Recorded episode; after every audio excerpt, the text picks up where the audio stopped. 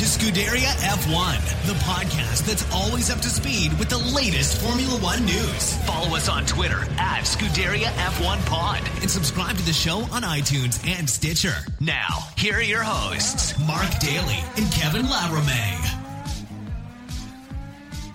Hey everybody, what is up? Welcome to the podcast that is always up to speed with Formula One here on the Overtime Media Network.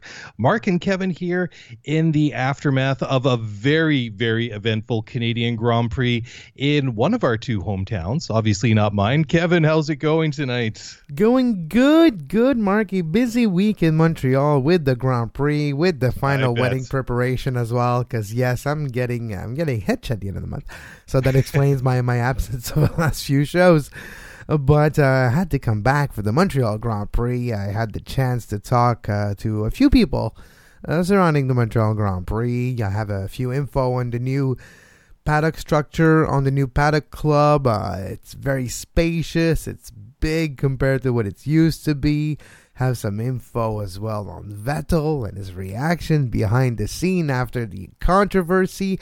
But yeah, the, the eventful part of the Grand Prix, Mark, it's funny because it wasn't really the race part. Well, there was a few things, but yep. It was more the, the aftermath and uh, how people reacted to a decision taken by stewards that uh, really is uh, what we remember right now after the Grand Prix. No one's talking about Hamilton winning once again. Mercedes doing another victory. No, no, we're talking about Vettel and how angry he is about the decision. Oh, yeah, absolutely. And th- it really is uh, all about the, the, the fallout of that uh, five-second penalty he was given after he went off of the track. But, Kevin, why don't you give everybody a little bit of context? Obviously, Montreal is your hometown. You're familiar with uh, the Circuit Gilles Villeneuve. I mean, you've been there many times. You've attended the Grand Prix. You've biked around the circuit. So just give us a little bit of context what the the, the track is actually like after you come out that uh, the, the, the Senna S yeah. and into that uh, series of corners where, where Sebastian actually went off and then rejoined the circuit. What we don't see on the T V is there's a change of elevation. It's not it's not flat. You mentioned me on my bike. Yeah, I'm telling you, it's not flat. There's about a fifty meter climb in the actual circuit itself that destroys and burns my uh, my thighs every week when I go biking there. But no, it's ex- one of those spots where where he did have that is right there uh, next to where the old Terre des Hommes pavilion, I believe, is. And normally we don't see all those pavilions because there's the stands and the all the fences, so you don't see all the uh, nice remnants of the sixty-seven International Exhibition that is on, on the island. Uh, but Mark, yeah, there there is a change of elevation. It, so you go, you go, you climb a bit, mixed with old tires that he had, mixed with then making a driver mistake going into the grass. It's not only in a place where there's elevation, angle in the grass. It's also a wet area. There's just meters away, there's a river, and it's on an island. So the grass is usually pretty wet even on a hot day, so your tires are a bit slick and full of dust and earth and uh, and grass and water. So you come back onto the track, you do uh, have a little bit of le- less grip, and uh, it happened what we've seen. It actually, it's luckily there was no accident. It could have seen it was so close. Both drivers reacted the best way, and I think that's where I have a problem with this is. You know, I've talked to people, Mark, uh, because of my regular job. I have the chance to, during the Grand Prix week, rub shoulders from the Sky Sports team to certain F one team that I don't necessarily want to mention, to stewards and to the president of the stewards or the Association of Stewards in Canada. I, I know him personally, so I do have some insight. And it, it's funny how everyone looks at it a different way, but at the end of the day, Mark, everyone's like, yeah, I wish I wish it wasn't that way. I wish it was decided on the track. Everyone can yeah. agree, disagree about the decision. It's still a shame that a decision had to be taken. Yeah, absolutely. And I think for me, and just like yourself and everybody else, is that the outcome of that race that was, it was taken away from uh, Vettel and Hamilton. And honestly, I, I was really enjoying the scrap that these two guys were having, because Seb would pull away a little bit and Hamilton would pull him in, and they were just miles ahead of everybody else. They really were off having their their, their own race, the two of them. And it, it really sort of came down to the, the question is, well, is Lewis going to get close enough to have a, like try and uh, make a pass on Sebastian at some point? And it was just unfortunate that uh, Sebastian had that issue that he did, where uh, as he goes into that, I guess that would be turn four on the track there, just the, the, the, the rear end of the car started to come out on him. So he did the smart thing. He's, of course, he's not going to uh, let, let the car continue to spin and slide and, and lose track position, or perhaps slide into the barrier there and, and damage the car, which would obviously have ended his race uh, permanently that afternoon.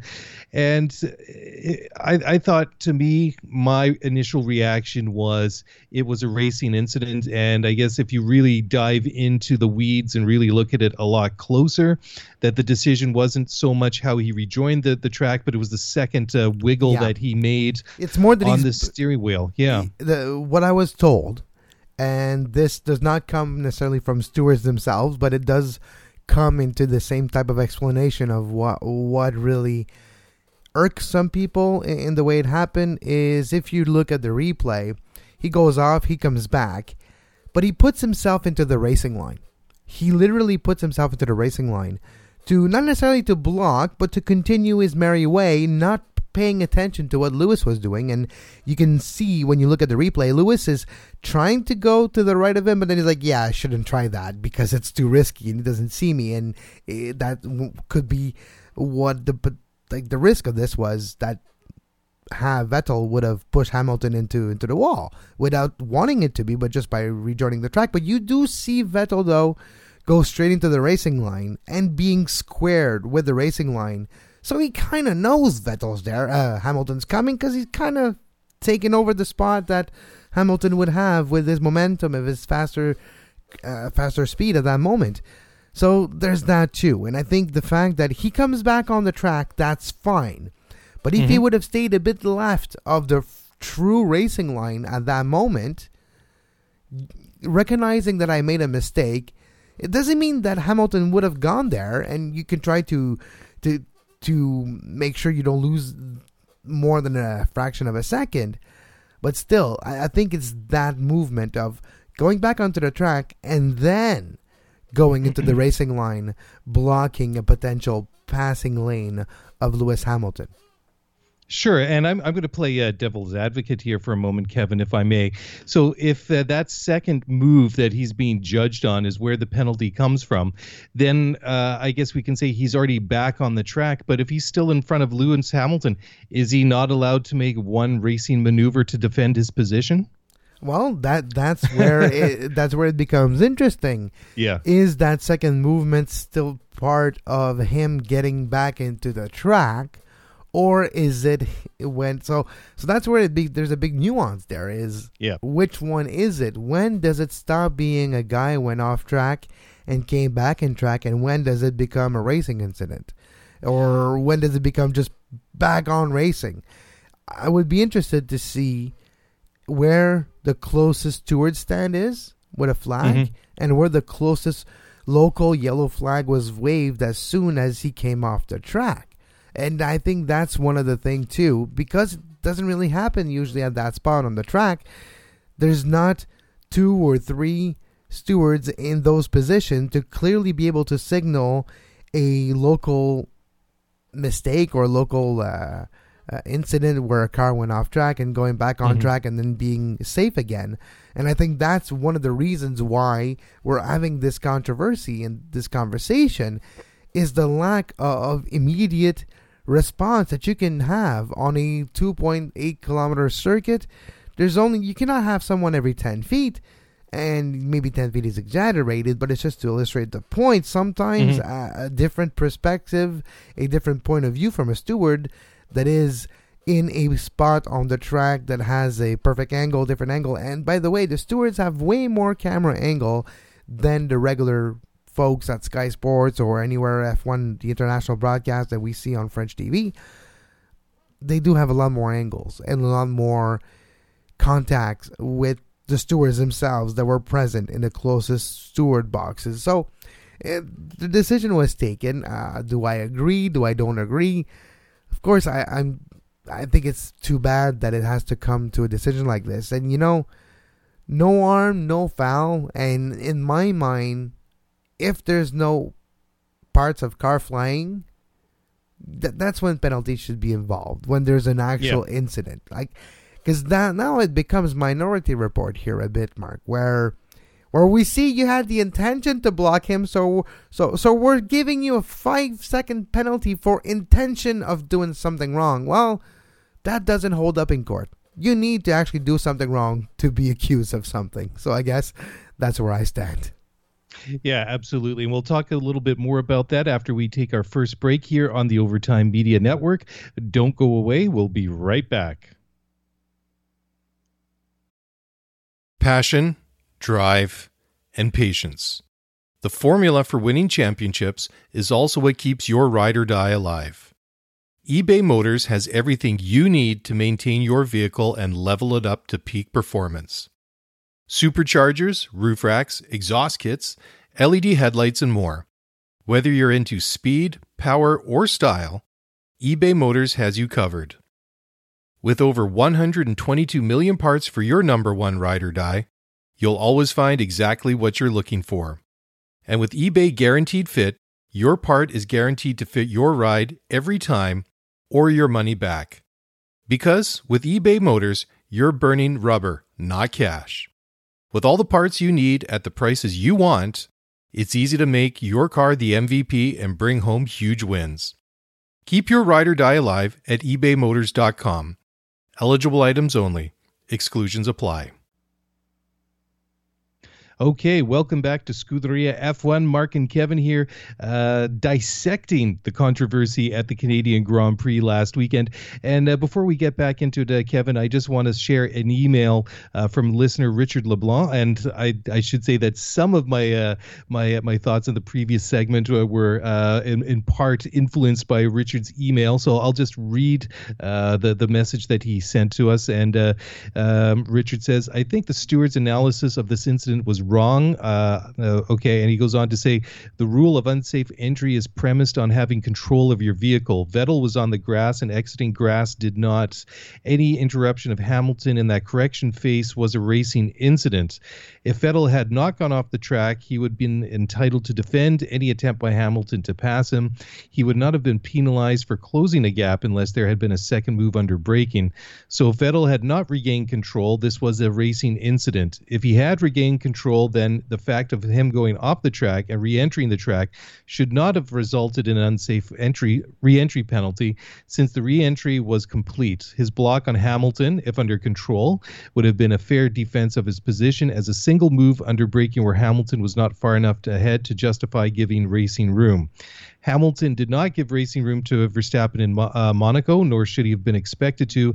Hamilton rarely gives, and I'm going to use the inverted commas here, racing room to anyone, as his multiple bumps with Rosberg et al. Attests to. The stewards made a bad decision that hurts Formula One. And I, I by and large, uh, agree with uh, what uh, R- Richard is saying in the F, uh, or in his email there. And I think it does, uh, at the end of the day, I think it is an incident that really looks bad for Formula One, regardless. If that's what the rules say, and, and, and the stewards are forced into that uh, position, then that's just the way it is. But that doesn't take away from the fact that it just uh, it just doesn't make the sport no. look good, right? No, I I agree, Mark. I don't disagree. But on top of that, we're we're talking about the symptom and the symptom and the symptom now. But in all of this, we forget that Sebastian Vettel drove his car off the track in a very bad timing, in a race where he was leading, and he came back, and Lewis Hamilton was close. So let's not forget this. If Vettel doesn't go off track with his car, he wins the race. He went off yep. track, he didn't win. I guess if if all happenstance, would Hamilton have, have not taken, like, Hamilton did take his foot off the pedal. There's no pedal. I know it's on, on the steering wheel, but he, let, he put his finger off the gas button, I guess, to to to not crash into Vettel. Would he have done that knowing if that rule doesn't exist, that you just have to overtake him?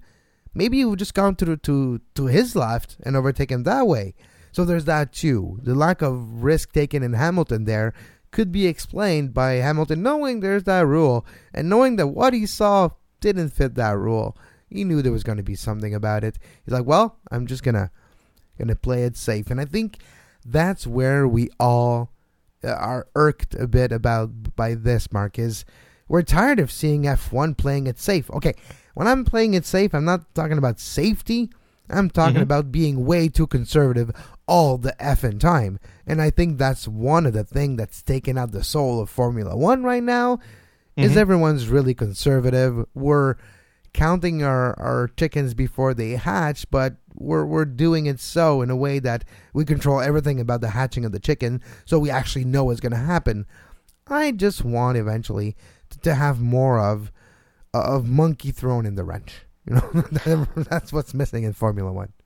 Yeah, well, a- absolutely. And I think that's what the, the, the frustrating thing about it is, is that, okay, the rules are structured in in, in such a way that maybe the, the, the, the stewards have no choice but to, to rule in the way that they do. And and that's fine. But like I say, that doesn't make it the best outcome for, for Formula One, because now all Hamilton has to do is stay within five seconds, and he doesn't even really need to push Vettel. I mean, now the, the onus is upon Sebastian to push harder and harder and harder to make sure that he finishes five point zero zero one seconds in front of Lewis Hamilton if he wants to uh, keep the keep the victory. So and it, it, it really robbed everybody of what was looking to be a very exciting finish to the to the race. And the, the big issue that I have with it is that a couple of years ago, they were basically coming out Formula One, that is, is saying, oh, well, we're going to be lighter on the stewards' de- uh, decisions because we're we're, we're going to be, give them more latitude as to what is a, a racing incident and, and what isn't. I mean, a couple of weeks ago in, in Monaco, uh, Max was hit with that five-second uh, penalty for the unsafe release in the pits. Fair enough. I mean, that was a dangerous situation because uh, Bottas was pushed into the barrier there, and of course, two cars coming together in a pit lane where there's literally hundreds of people standing literally inches away from the left-hand side of the cars where you know where where the where all the pit boxes are.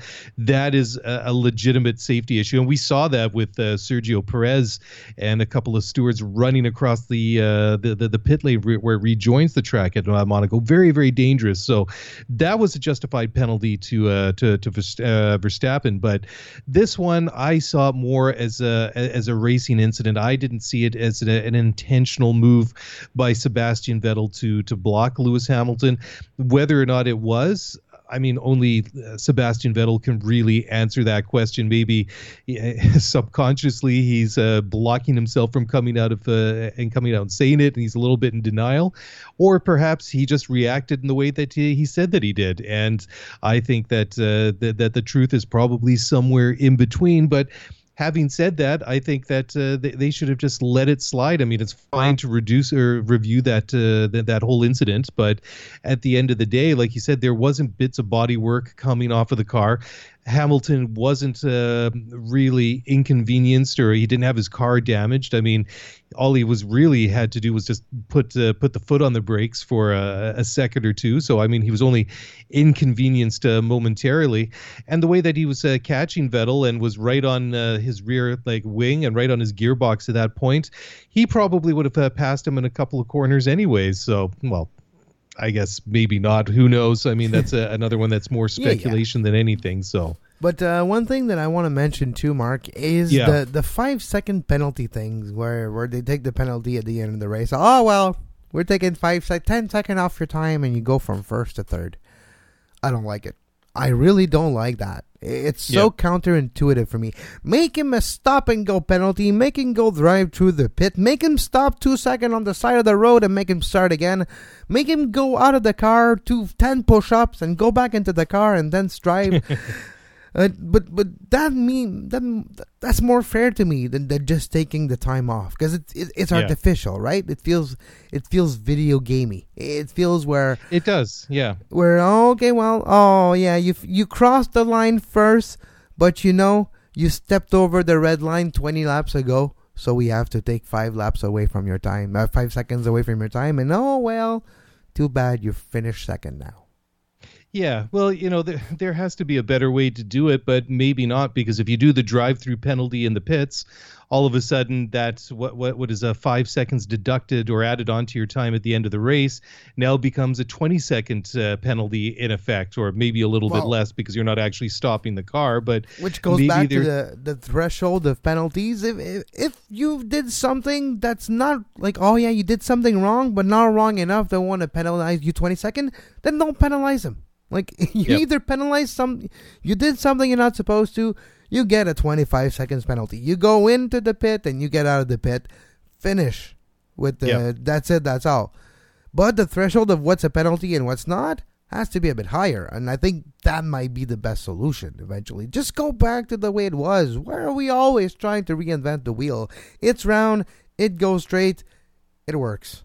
Yeah, well, you're not alone in that uh, that that sentiment, Kevin, because uh, Ross Brawn also wants uh, Formula One to better explain these uh, penalty si- decisions. Because if you actually see the official release from the stewards, uh, there there is not a lot of explanation as to what what their reasoning was. It was just, okay, he infringed uh, article such and such. This is what happened. This is the decision, and if they don't like it, they can appeal it within the appropriate uh, time frame. Which, of course, Ferrari is. Uh, decided to do, but that's it. It was like literally about a quarter page, not even in in, in length. So it, it reminds it, me, Mark, of uh, you. You've seen those before. The pool reporter at a soccer game, when you're trying to ask a question to the referee, you yep. got like one hundred forty letters you can write, and they answer you in a box, and it's like answers the question literally with articles of, of this rule, this rule, no other words, no more details, no explanation of the interpretation of the rule. And I guess yeah. that's where we're, we're all asking for more is, okay, the rule is saying this, but what does this mean to you versus what does this mean to me, and what does this mean to Vettel versus what this means to Mercedes? And, mm-hmm. and are we actually talking all the same language? And And I think that goes to what Vettel was saying in the post-race uh, interview, too. Like, I don't like this language thing where uh, now it's literally, did you impede? Did you, like, come unsafely, l- release, come back on the track? It's like those type of vocabulary, that, that lingo, it's, come on, it's, it's car racing. Who finishes first, second, and third? And at the end of the day, if the guy's alive, the guy's not dead, if the guy's not, the car's not broken, there, there's a... Yeah, I don't know if there's reasons and there's safety issues, of course. Yeah. But I, I think there's a, a bit too much bubble wrap. I, I think we need to see a bit more chaos. I don't care if yeah. a few cars get broken in here or there. It, it's it makes for uh for an interesting season because well, championship's over. It's June thirteenth. Uh, Lewis Hamilton's gonna win his seventh championship. Uh, sixth, seventh, uh, I think it's, it doesn't matter. I can't even remember, Mark. It happens too often. Well, exactly, and that's uh, that's the, the, the, the big thing at the at the end of the, the whole discussion is the one guy that probably doesn't need to benefit from a decision like that is the one guy that uh, did benefit from it. And like you say, I mean, he's well on his way to a, a sixth world championship now, Lewis, that is. And uh, I, I mean, it's it's just un- uh, unfortunate there. I mean, I, I think if you ask Lewis straight up, would how do you want to win a race? Do you want to win it uh, by uh, being uh, awarded it uh, on a, on basically what's a technicality, or do you want to win it in a straight up fight? And I think honestly, obviously he's going to say he's going to want to win it in a straight up fight, because I thought it was really good. The, the, the race before the, uh, the, the battle that he had with Max in Monaco, and just how that uh, came down to that one decisive moment at the end of the tunnel going into the chicane, and uh, Max locked it up a little bit. They had a bit of a bump and, and, and that was about it, but it was, it, it was good fun. You know, I mean, at the end of the day, nobody suffered. I mean, Lewis managed to hang on. Max wasn't able even able to pass him. And, well, unfortunately, he was in the same uh, position as Sebastian. If he did pass uh, Lewis, he was going to have to find a, a way to get uh, five seconds in front of him, uh, which in Monaco seems uh, like a, a really huge uh, task. But it, it is true, though, what, uh, what what Vettel said after the race, and he said it's uh, not the sport that I fell in love with. And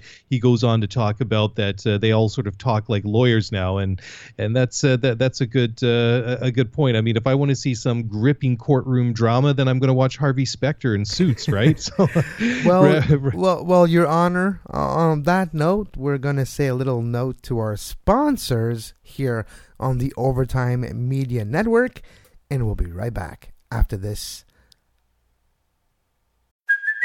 Hey, it's Kaylee Cuoco for Priceline. Ready to go to your happy place for a happy price? Well, why didn't you say so? Just download the Priceline app right now and save up to sixty percent on hotels. So whether it's Cousin Kevin's Kazoo Concert in Kansas City, go Kevin, or Becky's Bachelorette Bash in Bermuda, you never have to miss a trip ever again. So download the Priceline app today. Your savings are waiting. Go to your happy place for a happy price. Go to your happy price, Priceline. And we're back on Scuderia F one Podcast, talking about courtrooms and talking about lawyers. Mark, oh no, wait, we're, we're talking about Formula One, and we're talking about uh, the Montreal Grand Prix. You know what's what's sad in all this too, Mark, is we're not talking about other drivers that did uh, yeah. good, good on the day. And uh, Canadian boy Lance Stroll from seventeenth to nine, overtaken a few people. Shades of twenty seventeen at the Montreal Grand Prix for the kid.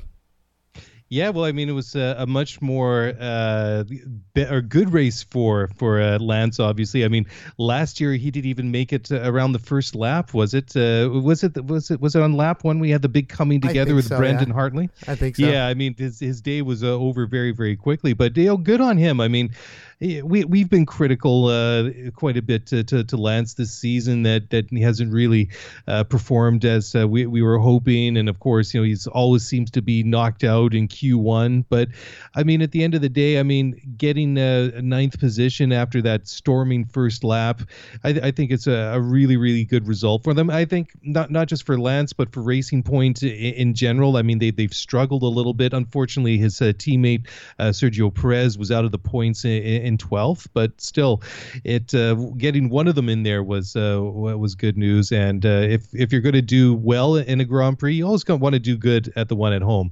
Uh, although you might not want to remind Charles Leclerc what happened in Monaco about three or four weeks ago, but oh, definitely yeah. good uh, good outing for for Lance Stroll on Sunday afternoon. Speaking of Charles Leclerc, third, not bad, not bad at all for yep. the kid. He had some good pace late in the race. Could have done more, but. Uh, Uh, I think not only Charles Leclerc, Mark, but I think a few other drivers were were caught by the lack of uh, of security car in in this race. Usually we have one. Usually yep. on a normal Montreal Grand Prix, usually the weather's not that great like it was this entire weekend, which it was the best three days of twenty nineteen so far in this city I've seen the weather-wise. But uh, we do see, though, with a race in Montreal that is unpredictable some some years with mm-hmm. because of the track or because of the weather, if it's slippery and you have accidents at the first turn, it's unpredictable. So it's not like you know your clear-cut strategy. So you always keep an eye. You always keep a, a plan B or a plan S for a security car in your portfolio or in your back pocket when you're driving in Montreal.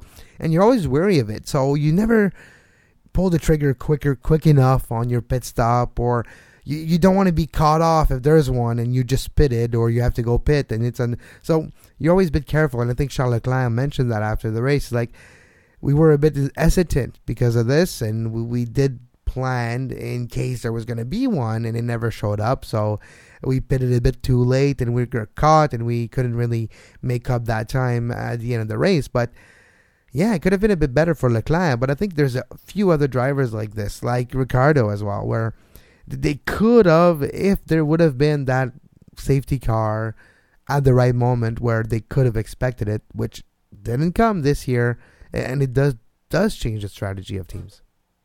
Yeah, well, you know, it, it's also interesting that uh, that you give a shout out there to Danny Ricciardo. I mean, yeah, as good as it was to see Lance Stroll up in the points uh, for, for Racing Point, um, it, it was for me it was good to see that Renault actually looked fairly competitive uh, this weekend. Okay, they they qualified uh, pretty good and then started the race on the soft tires compared to everybody else that was on medium or hard tires. But still, at the end of the race, sixth and seventh for Danny Ricciardo and Nico Hulkenberg, in which was the the the, the best finish of the season for them so far, because it's like, ever since they had that rather embarrassing double D N F in uh, Bahrain earlier in the season, it, it really seemed like they've struggled and they just haven't been a- anywhere positive or really in uh, in the position that, uh, that that I've expected them. I think a lot of people, but Ricardo was saying that uh, coming into Montreal, or that uh, that that at least coming down the the road, uh, to use a, a Formula One metaphor, if uh, if you want to, um, that the update that they're going to introduce at the French Grand Prix should really be a big leap for them, but or a leap forward for them. But uh, certainly in Montreal, it was uh, good for them, and it's a bit of an unusual top ten if you look at it. I mean, Lewis Hamilton, Sebastian Vettel, Charles Leclerc, Valtteri Bottas, Max Verstappen. That's not an unusual top five in Formula One. But then seeing Danny Ricciardo, Nico Hulkenberg, Lance Stroll, and then Daniil Kvyat in, in the rest of the top ten. Obviously, uh, we had uh, uh, Lance Stroll in ninth and uh, Max Verstappen in fifth. So, I mean, it was an interesting top ten, the way that it kind of changed uh, everything around. And it's funny, though, when when you say that w- when it comes to Montreal, there's always the expectation that there is going to be a safety car, but it was almost unpredictable in the fact that there wasn't. And I think, uh, like you say, that that that caught uh, people out uh, to a certain extent. But again, if we can just go back to talk about the the whole Vettel uh, Hamilton um, controversy, and we'll just kind of bring Charles Leclerc into the uh, discussion for the moment. Right at the very end of the race, it, w- it was interesting that that gap between Hamilton and Vettel and uh, Charles was actually getting smaller and smaller and smaller. And I, I was saying to my wife as we were watching watching the, the the the Grand Prix, I said, you know, if they're not careful, Vettel could end up in third position before this is all said and done. Yeah, and Ferrari, yeah, and and Ferrari actually said after the race that they just plain forgot to mention to Charles that he had to, that that, um, that that he had to make sure that he was five seconds behind Sebastian. And I thought, gosh, you know, there there's another interesting kind of a, a peek into the management structure of uh, Ferrari, or, or the lack thereof. But, yeah, uh, lack thereof, absolutely. Or the conspiracy theorists would be like, oh, well, they they told Charles, but Charles didn't want to listen, so he pushed, and they didn't want to make Charles look that bad, to be like, well, just say that we didn't tell him. Yeah. We wish very... that could be true, too. Who knows? Yeah, well, it was very much like uh, kind of like a, a Bahrain. I thought it was classic. You know, you had uh, Vettel leading the race. Uh, was he leading the race? I can't remember. But at the one point when he was in front of Charles, Charles was obviously faster, and they told him, you know, stay a couple of laps behind him before you overtake. And then, you know, he just went and overtook him about not even half a lap further. Like ninety seconds later, like, geez, yeah. What did I just tell you, Charles? Yeah, exactly. So that that was uh, that that was very interesting. So Kevin, let's take one final break here. It's kind of a short show this week. Uh, we'll we'll take one final break here on the Overtime Media Network, and we'll come back and close it up f- for the week. So don't go away. We'll be right back. Okay, Kevin. Well, here we go. We are into the, the, the home stretch for the week here. So there were a couple of uh, other interesting things uh, that did go in and around the, the, the Grand Prix. And Jacques Villeneuve uh, had to come in and weigh in, in in a very sort of typical Jacques Villeneuve way.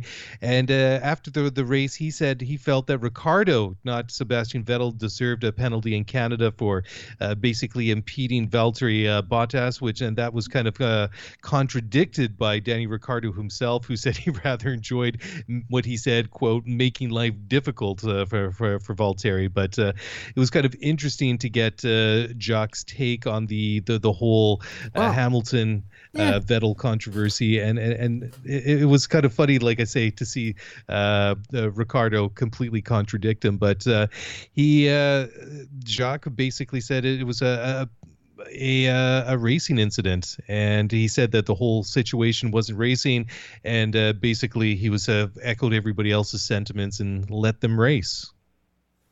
Yeah, uh, I I don't disagree with Jacques, but you know, the fact to say that uh, Ricardo uh, played the the movable speed bump in front of Bottas for a few laps, it, it's not false, but it's up to you to overtake me. I'm not gonna make life easy for you. Like, it's like if you're uh, you're you're doing. Let's put the same same thing in another sport, okay? I'm yeah. in front of you. We're we're uh, we're We're we're runners. We're track and field athletes. We're in front of each other. I know you're coming behind me. Am I gonna make it easy for you to pass? I, am I gonna I'm gonna step out of my lane and make sure your lane's open, or am I gonna make sure that maybe I'm just gonna put a little shoulder closer to the line that I would normally?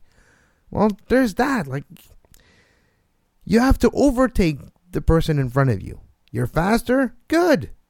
Being faster is not enough. You still have to overtake me without losing time while you're overtaking me. And you have to take the risk. Are you confident enough in your abilities to do so?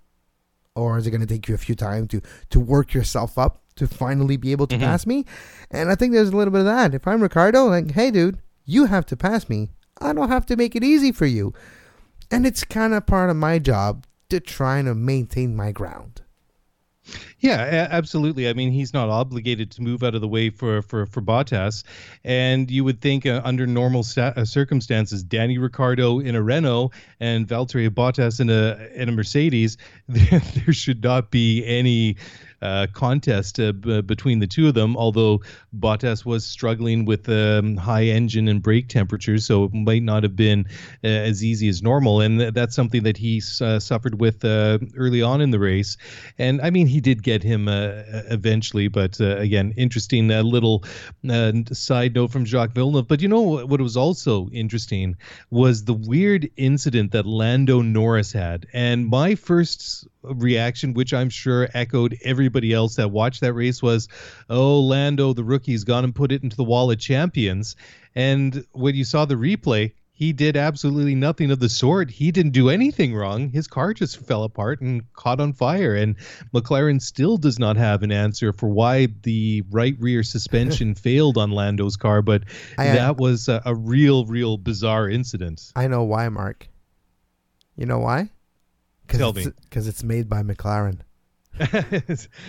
Well, hey, that's uh, that, that kind of really like puts back. I, I, I was really quite complimentary of them last week on the show, saying slowly but surely they're they're, yeah. they're getting back to, or they're, or they're at least getting things pointed in the right direction. So to see the the car literally fall apart and catch on fire on its own accord yeah. uh, this past weekend was uh, something uh, completely I think, unexpected. I think so. It's McLaren's way to tell to tell you, Mark, like, yeah, we're we're, we're getting there, but we're not there yet.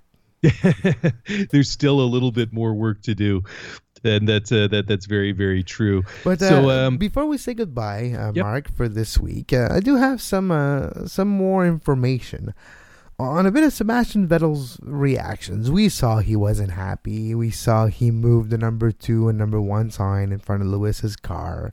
I would have done the same thing, sure, just for the record. Yeah, probably. But what we didn't see is how he reacted backstage.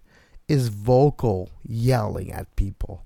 We did see on T V him walking through the Mercedes garage, which was kind of weird and awkward in a way. We did see him go in and out of stuff, but what we didn't see is him walking in alleyways that are lined up with people on both sides and the paddocks and back, with his elbows out, hitting people on the way and looking for a fight. The guy was looking for a fight. Uh, even hitting people by mistake, and even eating some people that, that were there for, for like V I P people, and those V I P people were not necessarily happy. Like, dude, what do you think you're doing? Like, calm the F down. And uh, apparently he was really, really mad and saying things that are not necessarily complimentary. And there's a reason why he went to cool off before going back to the podium, and it's that cooling off period where where those incidents happen. And I think it, it's a bit of a shame, because you have uh, the three people who gave the trophies. You had the Minister of Transport, who gave the number one place trophy, Mark Garneau. You had the president of uh, tire company, I believe, was the second one. Uh, Pirelli, yeah, the president of Pirelli was giving the number two trophy, and then you had Paul Cook, president of the A S N, which is the Association of the Signalers uh, National. So it's basically the Stewards Association, Association of Stewards National. So in the Canada version, Paul Cook is the president. So he gave the third trophy, and those were all people that were there when Sebastian Vettel hit few people. And uh, he could have had some people injured, but uh, fortunately no one was injured, and no one was really like taking back, and there was no fights or no sh- no pushing or shoving. But you did had a very angry and vocal Vettel behind the scene. Really not a good look, though, on, on how you handle uh, a decision. Well, I mean, before he even got out of the car, he was uh, furious, and uh, you, you could just hear it on the on the radio.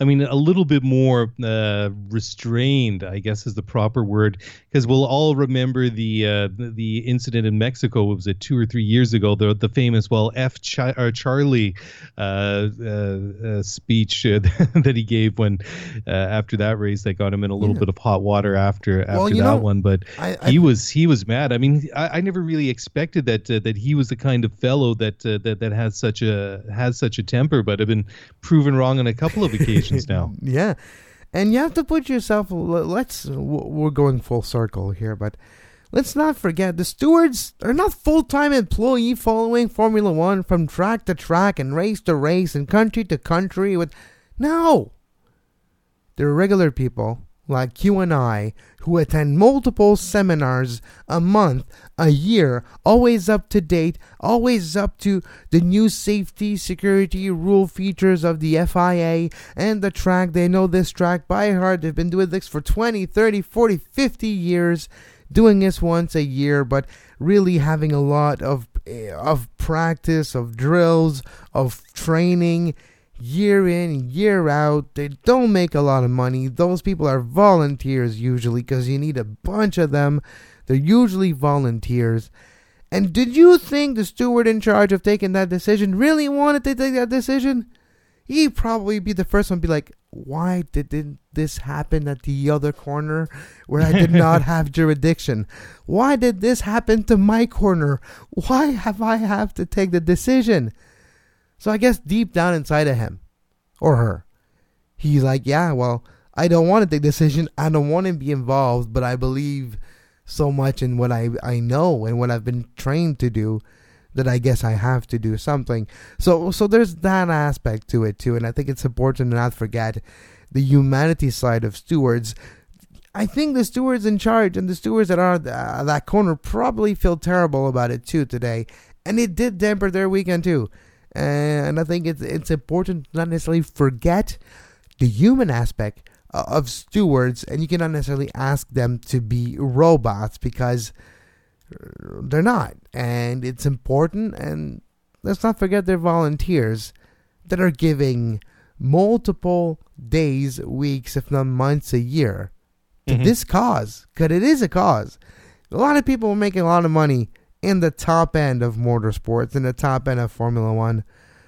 But for ninety-nine percent of motorsports in general, it's about love, it's about passion, and it's mm-hmm. about losing money. It's about volunteering. It's about paying to fill up your race car before you can drag on a Friday night, you know? Yeah, absolutely, and that's a, that's a really good, uh, really good point that you raised, Kevin. But let's just uh, finish it up now, and let's just uh, remind everybody of the standings in the World Championship. Uh, on top, we have Lewis Hamilton opening up a fairly comfortable gap with one hundred sixty-two points. Valtteri Bottas sandwiched nicely between his teammate and Sebastian Vettel in third place with one hundred thirty-three points. Vettel with one hundred points, Max Verstappen with eighty-eight, and Charles Leclerc rounding out the top five in the World uh, Championship with seventy-two points. And then, do we really need to go over the constructors? Because it really is Mercedes and everybody else, but sure, why not? Just for fun, we have on the constructor side of the World Championship, Mercedes way out on top, way down the road, miles and miles ahead of everyone else with two hundred ninety-five points, Ferrari with one hundred seventy-two points, Red Bull with one hundred twenty-four points, and and McLaren and Renault now getting very close in the best of the rest. McLaren still in fourth position with thirty points. Renault catching them up now with uh, twenty-eight with that very good finish they had in Montreal. And then there's everyone else. And Kevin, for this week, that's all I've got, and I'm done. And on that note, you can follow me on Twitter at Kev Laramee. You can follow Mark at Mark J R Daly, and you can follow this show at Scuderia F one Pod on Twitter, thanks to Overtime Media Network. That's where you can find podcast versions of this show. And until next time, as always, Mark, have a great Formula One.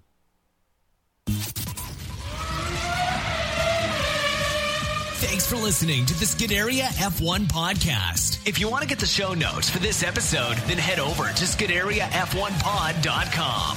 Want to get in touch with us? Then email us at Scuderia F one Pod at gmail dot com.